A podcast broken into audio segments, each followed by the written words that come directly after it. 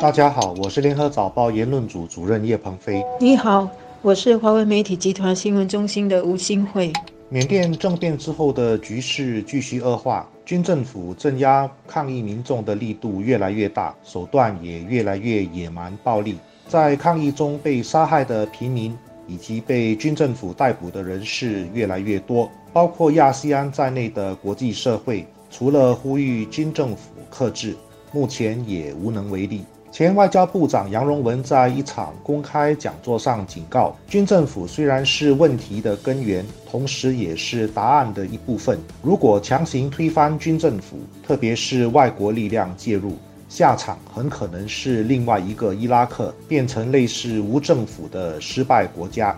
缅甸军人政变从二月一号发生到现在已经一个多月，还不见缓和，也还看不到会有让大家安心和满意的方向。这不是好现象，无论这是对缅甸社会和人民，或者是对区域的稳定来说，僵局越拖越久，最终受害的会是人民。尤其是如果最后是血腥收场的话，通过政变强制掌权，肯定不是国际社会所能接受的。尤其如果是违反了广大人民的意愿。缅甸曾经被军人统治多年，好不容易开始走向民主的选举，现在呢又倒回来给军人夺权。缅甸的年轻人走上街抗议，也不断的通过各种管道呼吁国际社会干预，这是可以理解的。但是这毕竟还是缅甸国内自己的事，国际社会包括美国在内，再怎么干预也很难起到作用。何况重新夺权的是一个已经带领过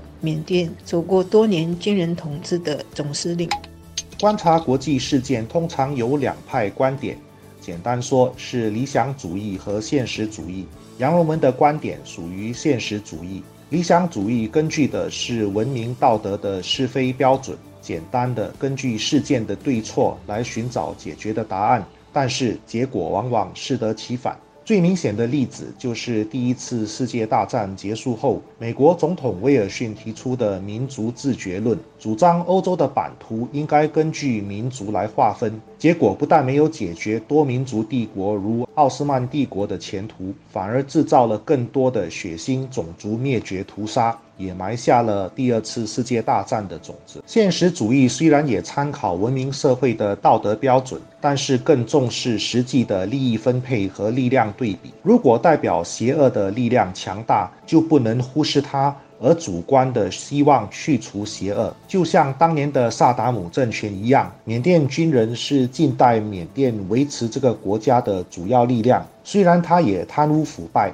但是如果匆忙把他推翻，权力真空必然造成国家分裂，就如现在的伊拉克一样，反而让问题更加的不可收拾。美国星期三刚刚宣布对缅甸的国防军总司令的这个制裁呢，扩大到他的家人，也就是他的一对成年的子女，包括这两个人旗下的六间企业呢，也要被列入制裁的名单。但是这样的制裁能起到怎样的实际作用？是否能够让缅甸总司令妥协让权？相信没有人会看好。值得一提的是，联合国安理会在星期二的时候不能够就一项谴责缅甸军方政变的声明达成共识。这份由英国草拟的声明呢，是要呼吁军政府克制，并且呢警告安理会还要考虑采取进一步的行动。但是这份声明因为中国、俄罗斯、印度和越南都要求修改内容，包括呢删除政变或者是采取进一步行动等等这些字句。所以呢，这份声明最终是还没有发出去，他一定要等到联合国安理会十五个成员国都一致认可了，才能够发出来。现在呢，这些成员国还在为这份声明进行磋商。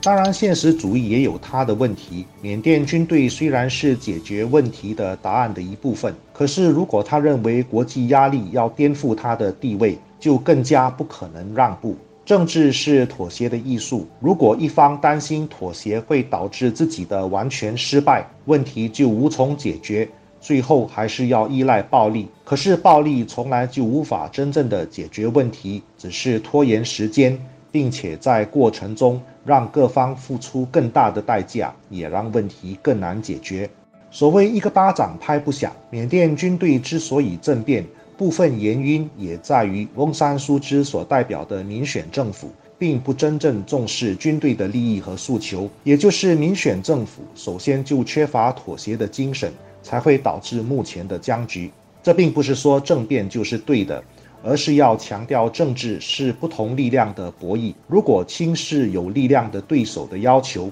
而本身却没有足够的力量去平衡对方，下场就会很惨。作为缅甸的邻国，以及缅甸也是亚细安组织的一个成员，东南亚国家是需要关心缅甸的局势的。缅甸动荡不安，缅甸违反民主，是会有损亚细安这个大家庭的颜面的，也会影响区域稳定，以及有损亚细安。经济一体化的进程，更大的挑战呢是亚细安的任何行动和声明，也是要达到全体成员的同意才能进行。所以呢，我们的前外交部长杨荣文在一个论坛上提到，亚细安能做的不是高声呐喊谴责，或者来一个大动作，而是呢通过内部运作，私下向缅甸的军政府施加这个同裁的压力，要求军方具体说明如何还政于民，并且呢要严格的遵守一年后举行大选的承诺。否则呢，以缅甸现在这个军人政府的强力态度，外部的力量强硬要把缅甸军政府拉下台，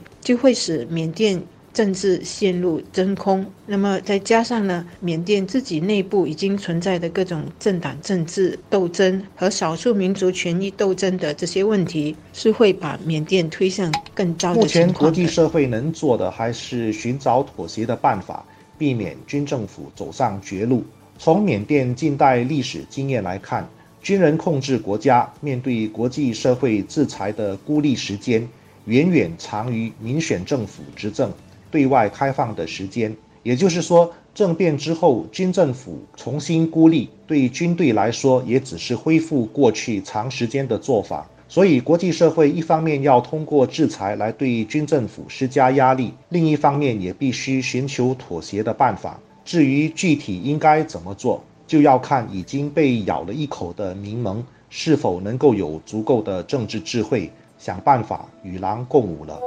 杨荣文过去担任我们的外长期间呢，曾经和其他东南亚国家跟缅甸军政府交涉，而过去的经验是说明亚细安呢通过内部的集体力量向军政府施压是比较有效的，就是在。集体的私下进行，不是很公开的。不过呢，无论如何，缅甸内部本身应该设法进行对话。缅甸各方呢，在政治利益和权斗上怎么谈判，怎么可以互相各让一步，才有可能打破僵局，达到某种妥协。否则呢，就会每天继续是军人和示威者的对峙，民盟和少数民族党派以及军人的各方呢，都要继续的背对背不说话不磋商，继续的互相有这种武力斗争的话，人民会累，人命会丢，经济会垮，社会也会瘫痪的。国际如果要发挥力量，应该是设法让缅甸的各方回到谈判桌解决问题。